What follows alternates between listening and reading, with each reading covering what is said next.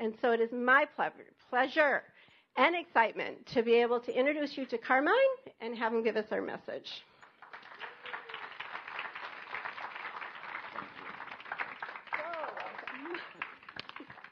That's awesome. Wow. So humbling. I never had anybody introduce me that didn't know me. That's awesome. But it's good. Amen. Wow.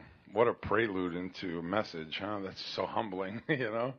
Well, we just give this to Jesus. Amen. Just give everything that we have, everything that we believe, everything that we long to know about him. We just give it all to you, Lord. And just make us uh, more secure in our knowledge of not only who you are, but in who we are. Amen? Amen. So, wow. I'll just share briefly about the book. I mean, it, it took twelve years to write one book, you know. So, you know, that's a, a lot of work. It's um, it, it didn't take me twelve years of writing. It, take, it took me eight years of understanding who I was in the scheme of things. Amen. And that's really what I'm, I'm about. When I go to a church and I minister, I minister to the people, because that's what Jesus did when he came to this earth. He ministered to the people. You know, he knew something about them that they didn't know about themselves. And uh, this book is not, uh, you know, I, I write on there and it kind of sounds a little bit like tough, but not, not because I wrestled. It's because, you know, sometimes we have to really get to the core of things. And it's not another, you know, book about love, and it's not just another book about identity, and it's not just another, and I'm not knocking books about those things. What I'm saying is I want a book that, that if I'm going to have a, a face to it and people are going to hear, hear that my name's attached to it, then I want you to see all of Jesus in there, all of him, not a man. I used what God's given me as a tool to draw in the unsaved. Amen. And that's all. I, it's, it's more about what he's done, even when I didn't know him. it's, it's more about what he's done when I was out there in the world doing the crazy things. And then I come to this life that I didn't have enough knowledge about how to be a Christian, and then try and represent someone I didn't really know. And, you know, right? I mean, is that hitting home with some people here? It's like, how do we do these things? How do we, you know, go in the name of, of this person that we truly don't have an encounter with? That's why I loved, like, when Jacqueline introduced me, she said that it was an encounter that that did something to her. It wasn't a good lunch. And every, how many people know I love a good lunch? Amen? I love a good lunch, you know? I, I go, I have a message that I preach about authenticity of Jesus Christ. And uh, you'll hear about that if you come back to the eleven. I don't, I'm not going to carbon copy this message to the next message. Amen? Because that's not what Jesus does. He's always doing a new thing. But there's a message that I preach about authenticity. And if you come back to hear that, I'm sure that's going to take you to a new level. Because it did with me.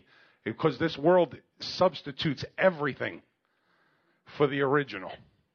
You can't even find real sugar anymore when you go in the store. There's things in it that will kill you. You're better off drinking regular soda, right?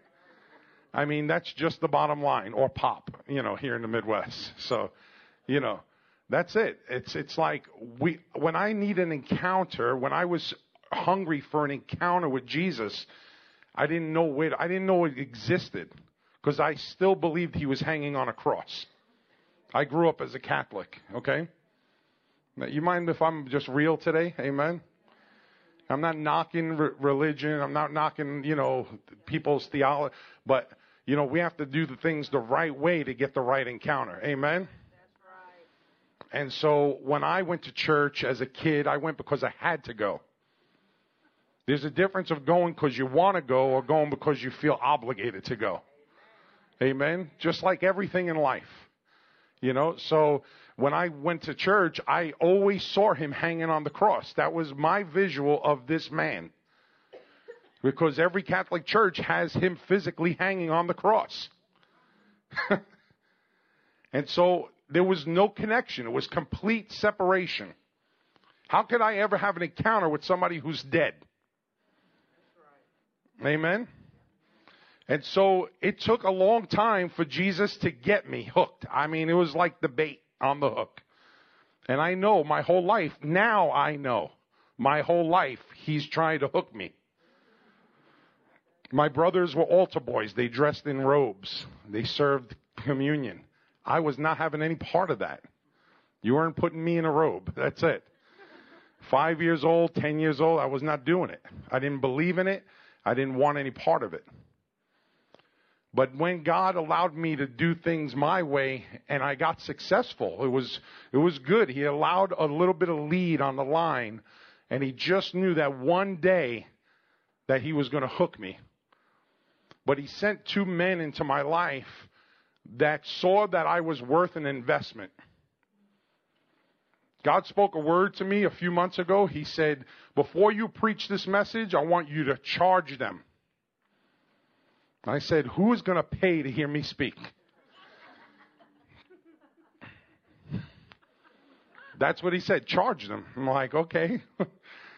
Probably going to have twenty people sitting around and even wondering why they're there, you know?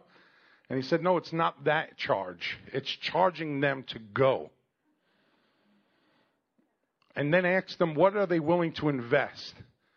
Again, another word that has... You know, in the natural, we think about money. Investment always costs you something, amen? Investment is always a gamble. But this investment was, what are you willing to put out, not knowing the outcome? What are you willing to risk, not knowing the return? Amen? And I didn't really know how to do that. You know, when I had money, when I made money wrestling for many years, it was awesome. I didn't, I didn't have a business mind. I didn't have a business. I didn't know how to put it away. But because of what people put on me, if you're going to go and be successful, you're going to forget your friends. You're going to forget where you came from. You're going to forget. And so that lie attached to me. And so there was an unfair expectation that crippled me. Because every time I did the good thing and I made the good money, instead of putting it away, making a nest egg for my future, I felt the obligation to spend it on stupid things and trying to impress people. And then when I was broken and hurt, I lived a lie. Because this persona of this wrestling career, oh, well, people think I'm successful. And when I'm not, how do I make them believe that I still am? And so you just get caught in a web of lies, a web of, you know, just doing things that you're not proud of and, and just becoming someone you never intended to be. Is that touching some people right now? Come on, man. Let's be real this morning. This, let's make this the real Sunday morning. Amen. I'm not here to hit nobody over the head. I'm here to love you to death. Amen. And into resurrection. Amen. That's what Jesus did. He he conquered the grave. You know, I love what, what we're preaching at my home church. My father-in-law is preaching about we've even given the devil the victory in death. When the Bible says the first death is appointed by God. But because we're trying to be such a good Christian and we believe our prayers are going to heal everybody, because Jesus wants to heal everybody, amen? That when someone dies of cancer, we say, dang, they were doing better, and now they're dead. Let me go pray for somebody else. When God appoints the first death, that rocked my world. That took a lot of pressure off of me. Amen? Because the Bible says that this physical body is going to get old. Why do you think we get cancer? Why do you think you, you think God gives you cancer? No. How about all the, the things that are sprayed on vegetables? Amen. Why do people in the Bible? Let's. I, I'm a realist. I like to think about reality. I like to read my scriptures these days. This isn't even on my notes. See, this is what God does. I got like six pages of stuff here. I'm like, this is going to be good. And God's like, you're going to do what I say to do. Amen? Amen. But we keep blaming and blaming and pointing fingers and, and doing all these things. And it's like, wait a second. We're putting chemicals on food. They didn't do that back then. They didn't genetically modify seeds to become something that it was not intended. When God creates a seed, take this into consideration. Yeah. Think about this seed that God created. Amen? You take the seed, you dig a hole in dirt. Dirt. Dirt. Takes this seed and you drop it in the hole. That's not bad enough. You cover it up. Amen? That seed doesn't say how to put it in the hole. Doesn't say this side goes down, this side. The seed knows when it hits the dirt and you cover it up and you water it, it doesn't matter. There's no upside down. There's no right side up. For some reason, the way God created it, it knows to grow the roots down and deep. It's not in my notes. And to grow the fruit out of the dirt. And to, to, to be given life by the sun. Come on. Think about how awesome. Even a mustard seed. Even the littlest seed. Even the biggest seed. We need to start planting seeds everywhere we go. Amen? We need to start affecting lives. Even if we feel we're not worthy. We are worthy. We are not sinners. We are not sick. Can I say that we are not? Can, can you physically say that out of your mouth? You know your mouth has the power to speak life and death. If you think that you're a sinner, you're going to sin.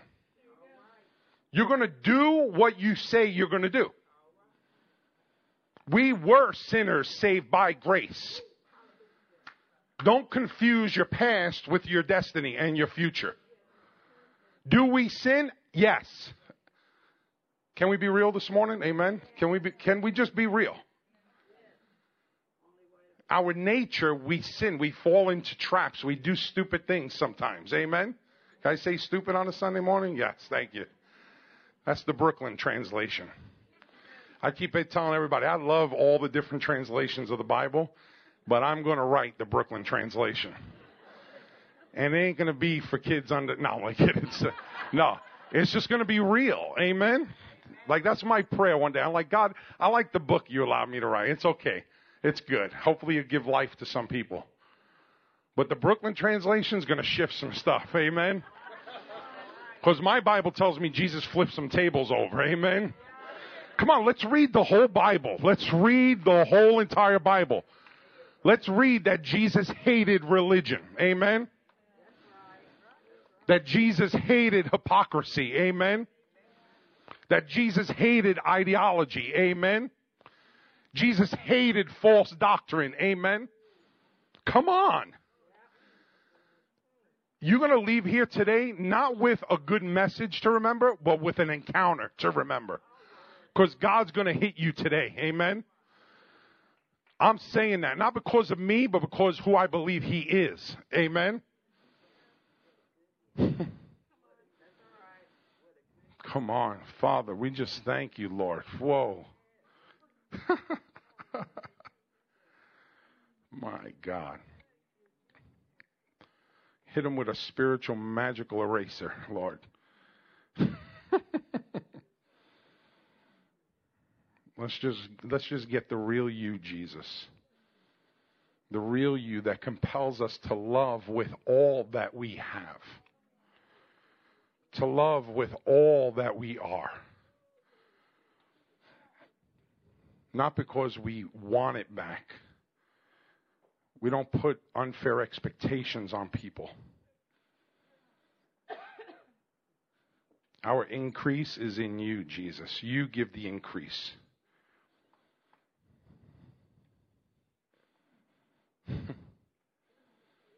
Wow.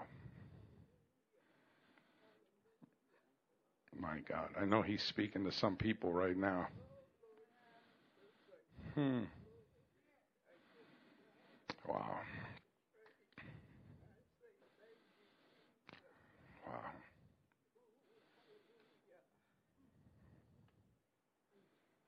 My God. You know, God says he, he does such powerful work in a whisper. Amen. You know, when I first started preaching, and, you know, it's pretty funny because people used to get scared, you know. It's just like, just wanted to be real and raw and be loud all the time, you know. And then my father-in-law, thank God for wisdom, amen, you know. My father-in-law goes, man, I love your passion. I love the way you preach it. I love the, but man, when you yell, being six foot six, you know, over three, four hundred pounds, people just go back in their seats like, oh boy, you know. And then I'm like, okay, you know, you know, to try and take con- con- constructive criticism is not always easy, right? Because I'm like, but that's who I am. I'm Jesus, you know. And it's like, no, no, I'm just trying to help you, like. They love the sweet, tender part of you, too, you know. And I'm like, oh, sweet, tender part. I can do that. I like that, you know. So then we go to church the next Sunday, and he's preaching. And he's screaming at the top of his lungs. I'm like, what the heck? And I'm like, oh, yeah, I'm going to minister to him a little bit tonight when we get back to the house. And I'm looking around, and everybody's at the edge of their seat. I'm like, what the heck? I'm... And he made me understand, like, because I'm a big guy, people feel like because I was a wrestler and because I had opportunity, that it disqualifies them. And it makes my loudness make them feel like they can't reach what they're going after. Amen? But because he's a normal size and I'm super size, you know, the people get excited. They feel that connection with him. And so they get to the edge of their seat and they're like, yes, yes. And I'm like, wow, this is weird, you know. But God fine-tunes some of us without taking stuff away. Amen? Some of us in here need some fine-tuning. Amen? Amen? Including myself. I'm preaching to myself. Amen? So I want to just tell you a crazy story. My message is not going to be long today. Like I said, it's about the encounter. But God knows the desires of your heart. Amen? And so just about three months ago, I was at our home church, and I'm just... You know, my wife is leading worship, and I'm preaching that Sunday morning. And I'm like, okay, I don't want no distractions. I don't like sitting way in the back because then I see too many things happening. And I'm like A D A D, B D, C D F G H. I'm, I probably got all of it. Never diagnosed, but self-diagnosed, you know, just, I just can't concentrate. So I sit in the front, and I'm like, so I'm like, no, I'm preaching today. I want to really get really close. So we get up to the altar, and the only one in front of me is the worship band. And I'm just like, oh, Jesus. All of a sudden, I'm like, oh, boy, and I just start going. Now I'm a big dude, right? So normally I would be concerned for whoever is behind me. Because if I'm going down, there better be some catchers, right? So all of a sudden, I'm going, I can't look back. I'm just like, okay, if I smack my head into the floor, I'm believing God's going to put a pillow under my head. I'm going to be okay. Well, I hit the floor. And all of a sudden, I'm laying there, and God, I can't even open my eyes. I can't look around, and I feel an arm under my arm. And I'm like, oh, my God. So I'm like in the spiritual, thinking naturally. I'm like trying to discern something and, and be mindful of something under me. I'm like, there is a person stuck under me. Now, I'm not kidding you. I have a picture on my Facebook page. It's not a lie. And I'm, there's somebody under me. I don't know if it's an old lady who came to visit the church. I don't know if it's somebody's kid that was running around the altar. You know, we're pretty free. You know, you, and so I'm like, I'm going to have a lawsuit. It's all right. Jesus put me on the floor. He's going to work it out, you know. But God started doing some serious stuff to me. This was just like I said, just a couple of months ago. And I'm laying there. And all of a sudden, I start screaming, I will not, I will not. And, you know, I know why I'm screaming. I'm not going to tell you just yet. Then three minutes later, after screaming, I will not, and then and boom, three minutes later or whatever, seemed like three minutes. And then I'm like, I will, I will, like schizo. I'm like getting a schizo makeover, you know. I'm like, I will not, I will, I will. So all of a sudden, I get composed, get up. Trying, I mean, I felt like a boxer in, the, in a knockout round, and I'm trying to, I'm woozy, I'm trying to get myself up. I'm a big dude. Like, I turn around, nobody's there. I'm like, they probably rushed him to the hospital or her to the hospital. I'm like, this is weird. I could have swore somebody was under me. Nobody's there now. Okay. So after that, I preach this message. After the message, person comes up to me at the altar, and they're like, Carmine, it's my friend David, and he's like, man, it was so weird. You started going down. I tried to catch you, and I couldn't do anything. I just went with you, and I was trapped underneath you. So it was a person. I was like, oh. So he was trapped, and he's telling me this, and he's like, that was so weird. I was felt so uncomfortable. Okay. He's like, I felt really uncomfortable. I'm trapped under you, but I just figured, let me just lay there. Your head's on my chest, and my wife's looking at me, and people are taking snapshots with this. There's no more privacy these days. Amen. I'm having an intimate moment with God in the arms of a man. Come on. And people are there doing selfies probably, like, you know, I mean, come on already. Seriously. I'm just wrecked. I'm wrecked. He's excited to share this. And then he goes, what was up with all that yelling? I got to know. And I'm like, yeah, it was crazy. I said, I'm laying there because I was praying to God about this certain thing. I don't remember what I was telling him. I said, but God told me loud and clear, will you not conform? That's what God asked me. And I started screaming, I will not. And that's what he heard. And he's like, oh. Oh, he goes, oh, and he just dead stare. I'm like, and then he said, will you be transformed daily? That's what God told me. Will you bring yourself to be transformed daily? And I'm like, I will, I will. And he's not changing his facial expression. He's like, and I'm like, okay, there's no reaction from him now. I'm like, David, you're all right? He goes, look at my shirt. And I look down, and he's wearing a Jesus Culture shirt that says, don't conform. I never saw the shirt. My head was laying on the word God spoke to me. That's how amazing God. God is so out of the box of a God that he can do something that mind-blowing to you. That's incredible. That I have the picture. It's on Facebook. It's like my sister-in-law was one of the smarties that took the picture, you know. But I'm so glad she did, because you could see it says don't, and then you see C O N, and then my head is right there. Two times I went down, and both in the arms of a man, okay? You want to talk about being all right with God? Amen? When he makes you uncomfortable, all right? But I'm just saying, God knows what God's doing. He knows what he's doing. He knows what he's speaking. If you feel like you don't hear God, I just want to speak today, God is speaking to you. If you can't discern whether it's your voice or his, guess what? It is your voice, but he's speaking to you. Through your voice. You're made in his image and likeness. He's speaking to you. He's communicating with you. There was only one time I heard God's voice audibly, that it was not my voice. It was a voice of a man that just didn't sound like me. When he told me, that is your wife, and then he said again, that is your wife. When he told me that my wife was going to be my wife. Because I I failed in the in the past of two marriages. And the lie that I bought into was that I was never going to be good in relationships. I bought into a lie. Why am I sharing all these things? Because we have a, a vision, all of us, our church, this church, neighboring churches, to transform the communities that we live in. Amen? Is that not the vision of this church? That's why I'm sharing this, because we are called to transform our cities. Now, the, the, the reason I'm bringing this message is I want to make sure that we don't take an idea and live in an idea. Because, oh, yeah, you, Indianapolis, yeah, we can transform it. That's a great idea, amen? How many people think that's a great idea? Isn't that a great idea if we could transform the whole entire city of Indianapolis?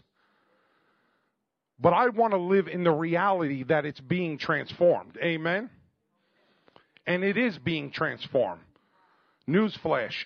Indianapolis is currently being transformed. because of the unity of the churches. Amen.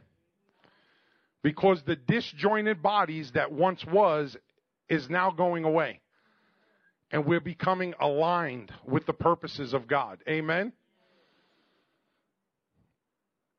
How many people in this room are physical therapists? Raise your hand. For a job. Any kind of massage therapy, physical therapy, chiropractic care. Anybody? Okay, one. Okay. How many people know a physical therapist, a, a chiropractor? How many people? Yeah? Massage therapy. How many people have been to a massage therapist before? Okay, let's be honest. First time, adjusted or massage. Painful. Amen? Most uncomfortable thing ever. Amen? Serious. How many people have been uncomfortable the first time you were getting adjusted? Amen? That's what happens to me every day. Every day. In the natural, it happened every day because I wrestled. That's why I'm able to walk and not have a, a cane and crutches. But my peers, some of them can't walk. They're in wheelchairs because all the abuse that they took in the body. But I was smart because God allowed me to at least do one thing right. Was to take care of my physical body. Even though I'm a big guy, I went and got chiropractic care and massaged all the time. So I was always being realigned, always being readjusted. And I'm telling you, it was never a place in that that I could get used to. Even now, when my wife and I go to a, a, a chiropractor, I can't even watch the guy adjust her neck. It's nauseating. And it sounds like snap, crackle, pop, and it's like, geez, right? But she's like a kid with a smile from ear to ear because it feels amazing. And I'm squeamish. I'm like, yeah. What if he turns it too much? But he knows what he's doing. Amen? Just like God. So today when I asked God about this message, this is the first thing he spoke to me this morning when I woke up. He said, let us not mistake the free will of uh, the free will and poor choices of men and women and reduce that to the judgment of God. Let's not mistake in the free will and choices that man makes and women make today. And let's not dumb it down to God's judging. Let's stop speaking about the black cloud that's over the city of Indianapolis. There is, let me give you a newsflash, there's no black cloud over the city of Indianapolis. Okay, I lost one of my best friends in the second tower of nine eleven. Can I tell you how many, can I say moron in church? No, if not, strike this from the uh, tape, okay?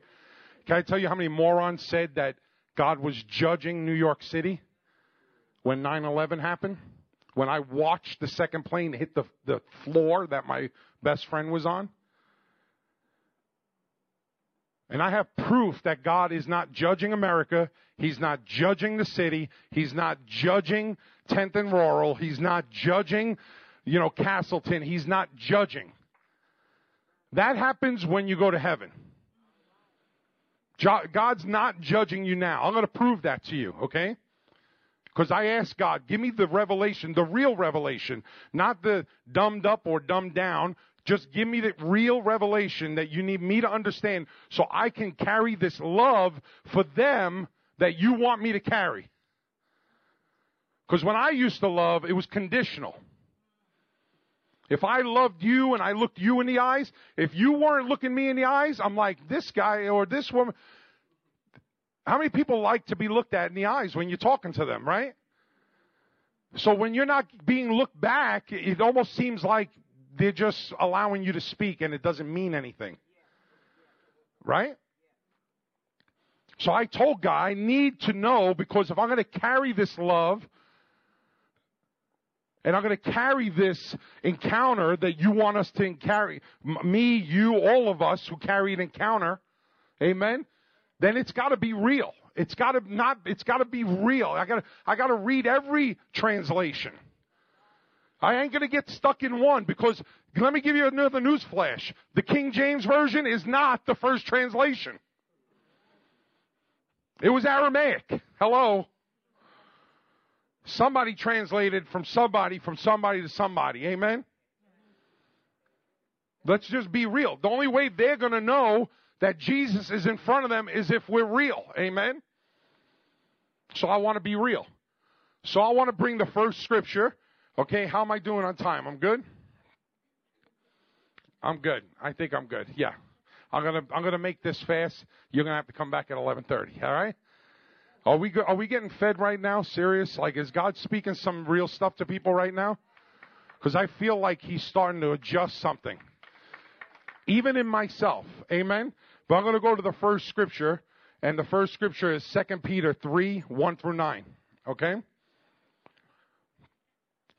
Uh, I'm going to read it in my translation because I can't see all those little words. But anyway, I have it in the New King James, but we're going to read. But read along if you want. Read it in your Bible. I have it in New King James. It says, Beloved, I now write to you the second epistle in, in which, in both of which stir up the pure minds by way of reminder. It says in verse two, that you may be mindful of the words which were spoken before the holy prophets and the commandment of us. And it says the apostles of the Lord and Savior. It says, knowing this first, the scoffers will come in the last days walking according to their own lusts. And says, where is the promise of his coming? Okay? So people are going to challenge. Where is the promise of his coming? It says, for since the Father fell asleep, all things continue as they were from the beginning of creation. For this they willfully forget. By the word of God, the heavens were of old, and the earth standing out of water and in the water, by which the word that it, that then existed perished, being flooded with water. It says, but the heavens and the earth, which are now preserved by the name by the by the same word, and reserved for fire until the day of judgment. Until the day of judgment. That day. The, the day has not come.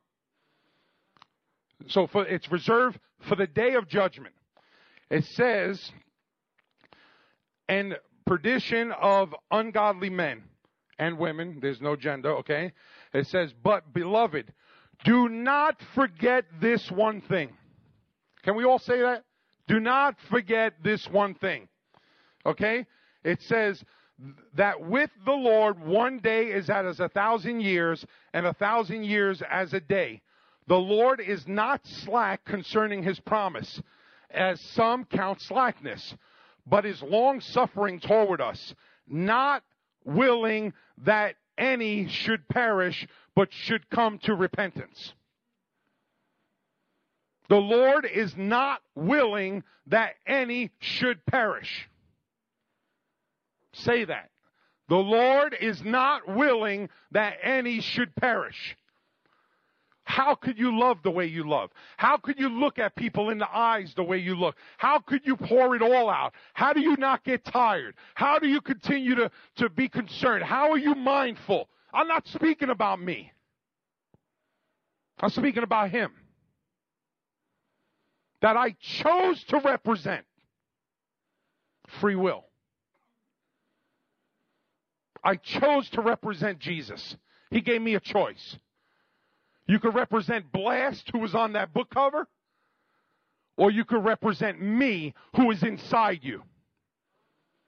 You could represent Blast, who is in the world and doing the crazy things, or me, who is of the world, who can bring change and transformation and reformation and bring the orphans home.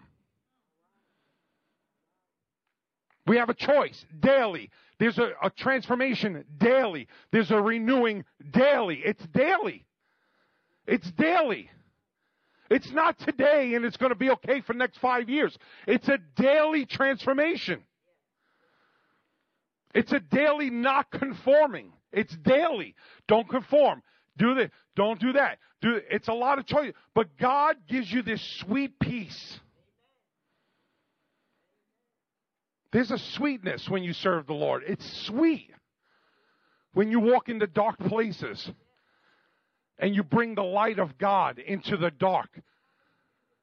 It's like a light switch. As soon as you turn on the light switch, the dark is gone completely. As soon as we walk into a room expect that you're bringing the encounter. Well, you don't know what I've done. Who said that? Oh, I did. Sorry. You don't know where I've been. Who said that? You don't know the things I'm ashamed. Huh? We're all part of that. Hence the name of my book. We're all wounded healers. That book is about all of us. It's about all of us. We're all wounded, but we are all we are all called to heal, to raise the dead, to lay hands on the sick. Amen? That's who we are. Yesterday, God woke me up, and I just couldn't get the book of Revelation out of my head. And I'm like, why are you showing me this? That's my second scripture to prove to you that what I'm saying is true. Okay? This is going to maybe stretch some people a little bit. Revelation three five. Okay? Let's put that up. I don't have it in my translation, but I'm going to speak it in theirs. Okay, it says, he who overcomes will, like them, be be dressed in white. I will never I will never blot out his name from the book of life, but will acknowledge his name before my Father and his angels. What? What does that mean? Look at the word. Look at what that says. I've looked at it in ten translations. They all say the same. The wording's changed a little, but the but the remark that I want you to focus on is I will never blot out his name from the book of life. Okay. That's when they give their life to the Lord. But from the conception of the earth, when God knew you before your mother, when you were in your mother's womb, amen, there's a book of life. Every single person's name is in the book of life. The judgment makes God blotted out. How will we get them transformed if they think that God doesn't even have their name in a book of life? God wrote every single one of their names in that book. It's in the book already. That stretches some people. Because you know what I was taught? That old street evangelism. Go up to somebody and scare the pants off of them. And then give them a choice. Well, what am I, five? If you die today, I'm like running around like, I'm, I'm going to die today? Do you know where you're going to go? You're going to go to heaven? Or hell? I want to go to heaven. Okay, accept Jesus. Okay. Does that sound like free will? Or does that sound like somebody kind of cornered you and forced you into a decision? Do you think that kind of love is sustainable? You think that's even love? That's not even love. That's forcing your opinion on somebody instead of giving them an opportunity to receive an encounter with God. Instead of speaking the sweet things that God loves you. You know what? There's a book of life. Your name's already written in it. And the beauty is, you didn't have to do anything. But the word says that if you receive Jesus as your, if you just confess it with your mouth and believe it in your heart, then you are saved. And bam, bam, bam, and everything else happens. Boom, boom, boom. It all lines up because it's something they can grab a hold on. It's not buttered up. It's not fluffed up. It's real. It's in the Bible. We're going to do a prayer of salvation. Okay, well, forgive me, Father, I'm a sinner. and I never. Okay, there's nothing in the book that says to do that prayer. Amen? There's those words were created by man. They sound good. They're convicting. They're okay, but the Bible says, believe it in your heart, confess it with your mouth that Jesus is your Lord and Savior. In the book of Acts, they were encountered by the Holy Spirit. Amen? None of those people said the prayer of salvation. They were encountered with God. They gave their life to God. They confessed that they are serving Jesus. I love you, Jesus. Okay, there you go. That's the key right there. Can this city be transformed? Is it a good idea or is it a reality?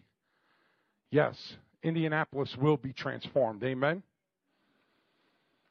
I want to close with this one scripture. And this is going to be the scripture. I believe this is for you. Because we have to go into this thing knowing we have to honor everyone in every calling. every gift.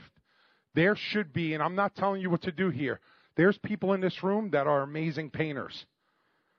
We should have easels. I tell that to every church. Let a little kid paint a picture in the presence of God. Let a dancer dance. Let people... T D Jakes preached a great message. He goes, sometimes we just need to reposition ourselves. And repositioning could be this much right here. Boop. Simple. Painless. Flood the altars. Maybe you need to come out of a seat and get to the altar and just pray to God and speak to God while... I'm not telling you what to do. I'm just telling you, I, these, I'm telling you what I did. I used to sit down. I used to sit so far back, you didn't even know I was in the building. Seriously. But as I started receiving the encounter with Jesus, I came closer and closer. And if I can get any closer than the altar, I would. I'd go through the back of the wall to get to him. He's everywhere. You could worship in the back, front. It don't matter. But I'm saying if you're in the back and you just sit, then shift to the next seat. If, just move a little. Make movement. Movement is really powerful. If you've never lifted your hands, lift your hands. You don't have to. I'm not saying that you're going to be holy when you do that. I'm not going to say, I'm saying just do something out of the ordinary. Let's shift a little bit. Just a little momentum picks up momentum. Amen? Sometimes a little shove does wonders. Amen? But I want to share the scripture about the four people that are not even in the book. How do you know they're in the book? I know they're in the book. Well, what do you mean? Well, they're written in the book, just briefly. But I know that the Bible says that if all the works that Jesus done were written, the world could not contain it. Everybody know that scripture? How many people know that scripture? Just raise your hands. They said if Jesus is, if it was written about him, everything he did in three years, the world could not contain the books. That's insane. That's a lot of books. Amen? Then it says we're going to do greater works. I can't imagine if everybody starts writing. That's insane. Amen? But it's a beautiful picture. But there's a verse about the four men who carried a paraplegic to a healing. Everybody know that scripture? That scripture transformed my life. It wasn't about the paralytic. It wasn't about Jesus.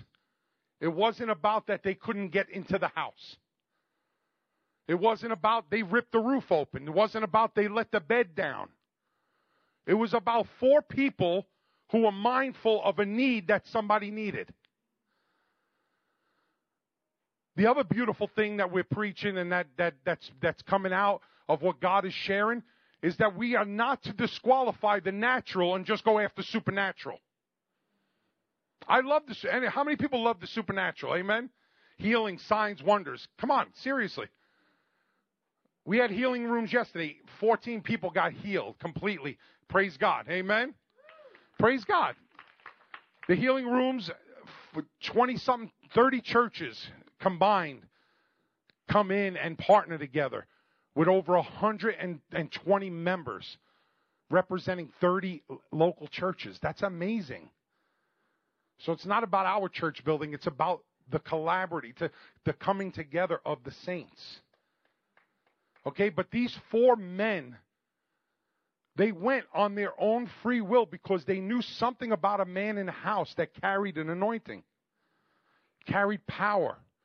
They believed who he was. And they went and they got a paraplegic with his bed, not out of the bed. They could have carried him. But they chose to take him on his bed. They get to the house. Jesus is in the living room.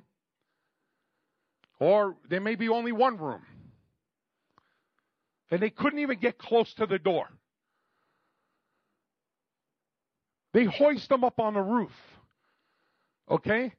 They get him on the roof. That's a lot of work. I don't care if it's a one-story roof. That's a lot to put a bed and a person without tipping the person out of the bed. Can you imagine how they had to get that bed up on? Let's. That's what. That's my Brooklyn translation. I'm like, God, show me the things I'm not reading about, but I don't want to pervert what is in the Bible, what's not.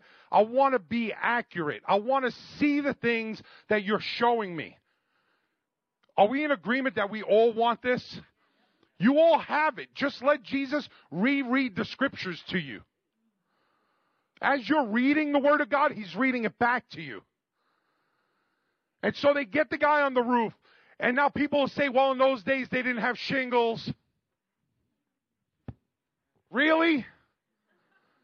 Really? I've been to India. I've been. How many people have been out of this country and saw bamboo roofs with mud? And they're like bamboos, bamboo. Like, you can't get through that roof. I'm serious. I couldn't get through the roof. I know that. Ser- unless I have my tools. And a cordless power drill or something, a saw. Sawzall. Start cutting bamboo, making a hole. But they literally peeled the roof back, made a hole big enough for the bed. They didn't lower the guy this way. There would have been two miracles that day. It would have been resurrection and then the healing. Seriously. If they would have put the bed in this way. So they had to make a pretty sizable, right? Come on. Where did they get the rope? It didn't say they came with rope. They didn't know. They didn't. Say, the Bible doesn't say that they dropped the man and said, we'll be back. We're going to our barn. We're going to go get some picks that we made out of bamboo and some metal that we shaved down on a rock. Come on. I'm, I'm just being real. Is it okay that we're real Sunday morning? Amen? So they rip a roof open. Jesus must have been like, come on. Serious. Things must have been falling down on him. And we'd be like, all right, something's happening. They lower the bed. Not only does Jesus forgive the man, I don't know what sins he committed, but Jesus knew something. He forgave him.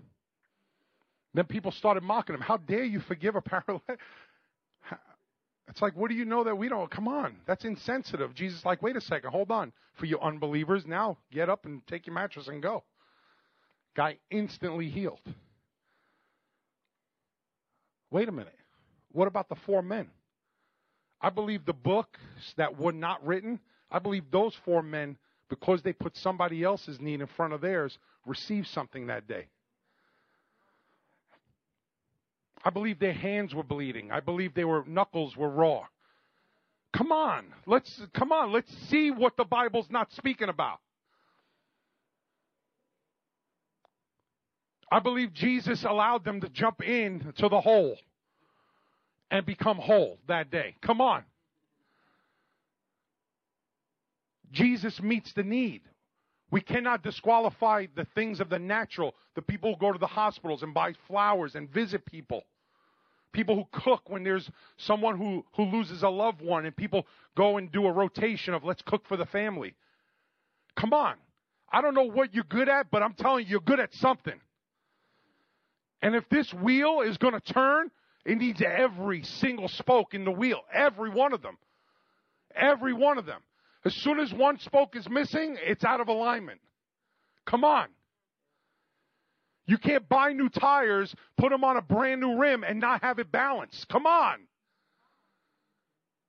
Who has gotten brand new tires on brand new rims and did not have the guy put it on a machine to balance the tire? For what? Because once you're balanced, it's smooth. It's easy. Matter of fact, you don't even think about your tires because they're there and they're doing their job. The only time you think about your tire is unless you get a flat. Come on. Come on, guys. This altar call, I'm going to make an altar call. This is your day that God takes you and brings you to a new place in your walk with him. So I'm going to ask everyone to stand up. But I'm going to ask, like with T D Jakes, man, I love when he preaches.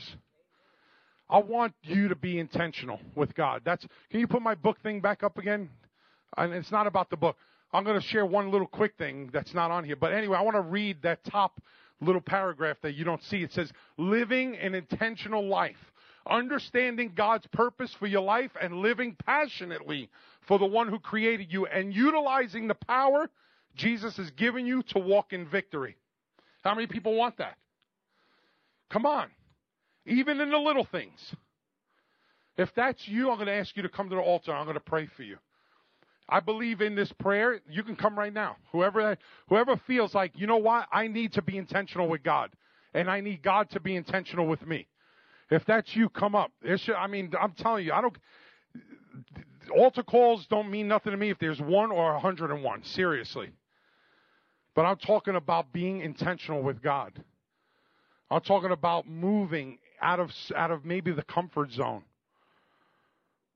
and moving into something real and seeing the young people. Man, this is the weekend that we were supposed to do that retreat with the young people. This message is for you young adults. You are not too young. You guys have creative minds. You have strategic plans. You have ideas that cannot be disqualified. And the older, don't be concerned just because of your health. If you're healthy, then God's going to heal you. Or if you're dealing with something, pray for somebody with that same issue. Amen.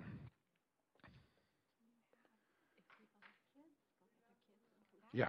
If you have kids in the in the Sunday school, if you want to go get them and then come back.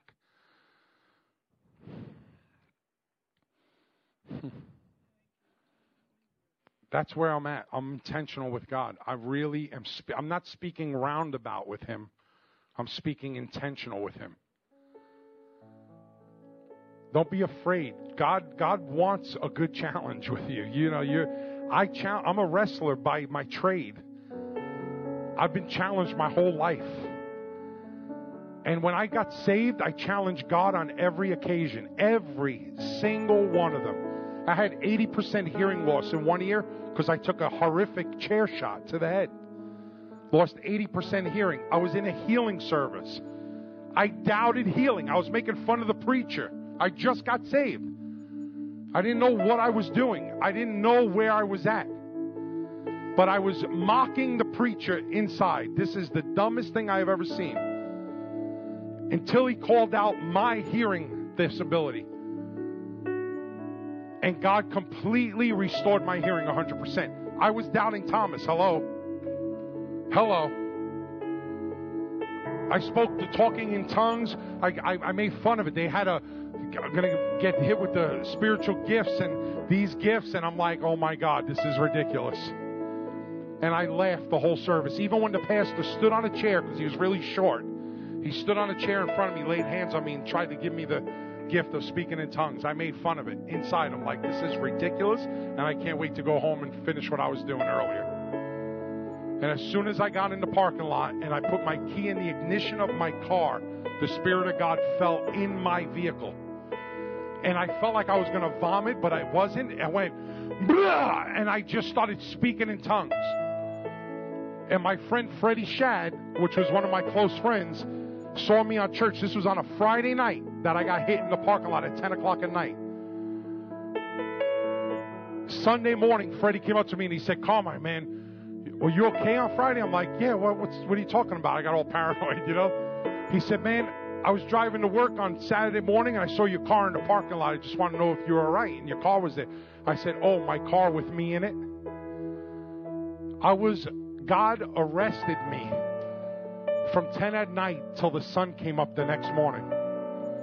I could not pull out of the parking lot. That was my encounter. You're getting an encounter right now. I see it all over you.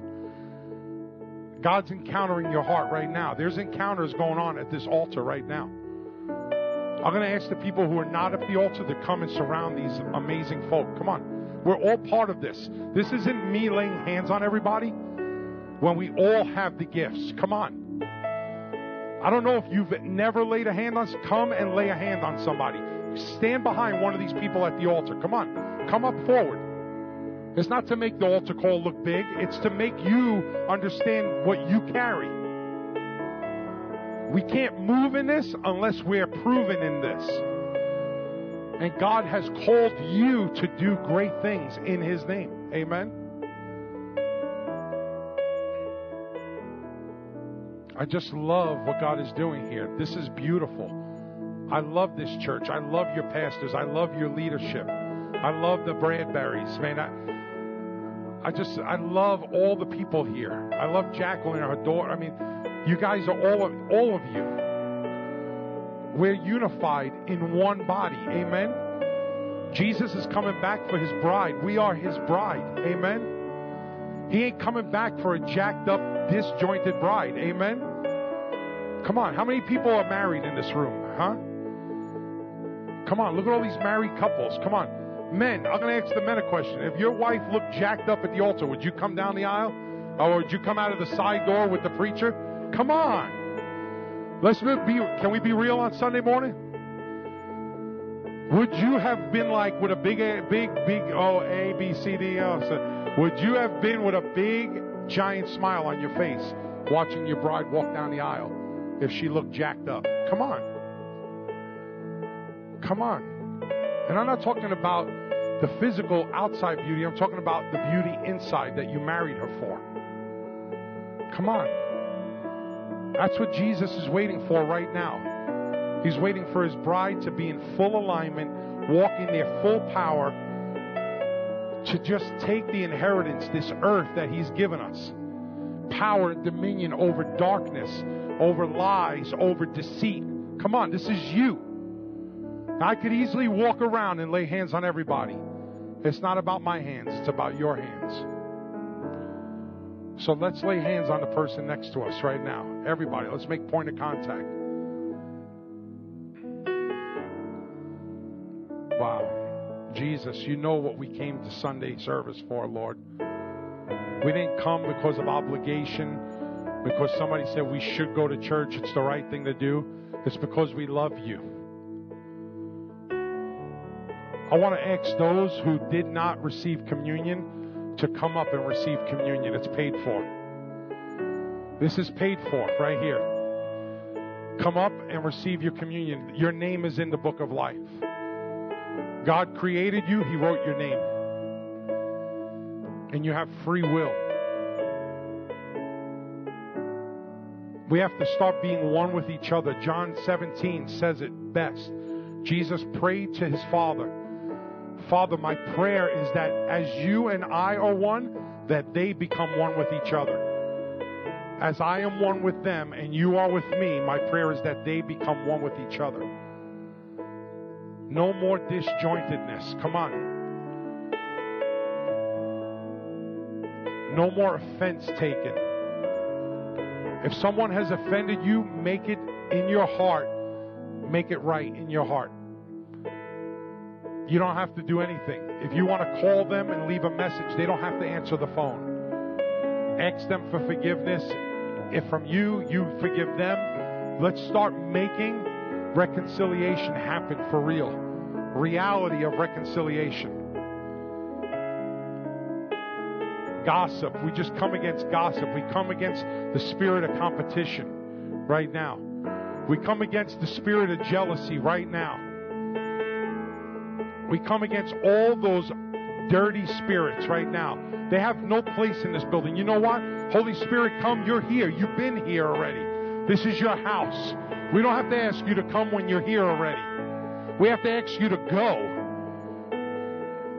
That's where we should change our position and say, Holy Spirit, go. Go and make disciples out of men. Go bring, draw them unto this church. That's a good ground. That's amazing soil here. That every seed planted here would grow and produce much fruit. Everybody that's here with physical healings right now, if you came with a physical need, right now test it. Test your physical healing right now. If your knee, I saw somebody with a knee brace. If you have rotator cuff or anything that you need right now, test it out. If you see any improvement, I want you to raise your hand. Any improvement, I don't care if it's a little bit. Come on, look at all these hands up in the air. Come on, come on, let's give Jesus his what. Come on, let's just give him his praise. Hallelujah! Come on. Thank you, Jesus. So, Father, we just give you this service, Father. You could leave if you want. You can continue to just soak in this. But the next service is going to start. But I just say, Lord, have your way, Lord. Continue to do what you're doing. In Jesus' mighty name, amen.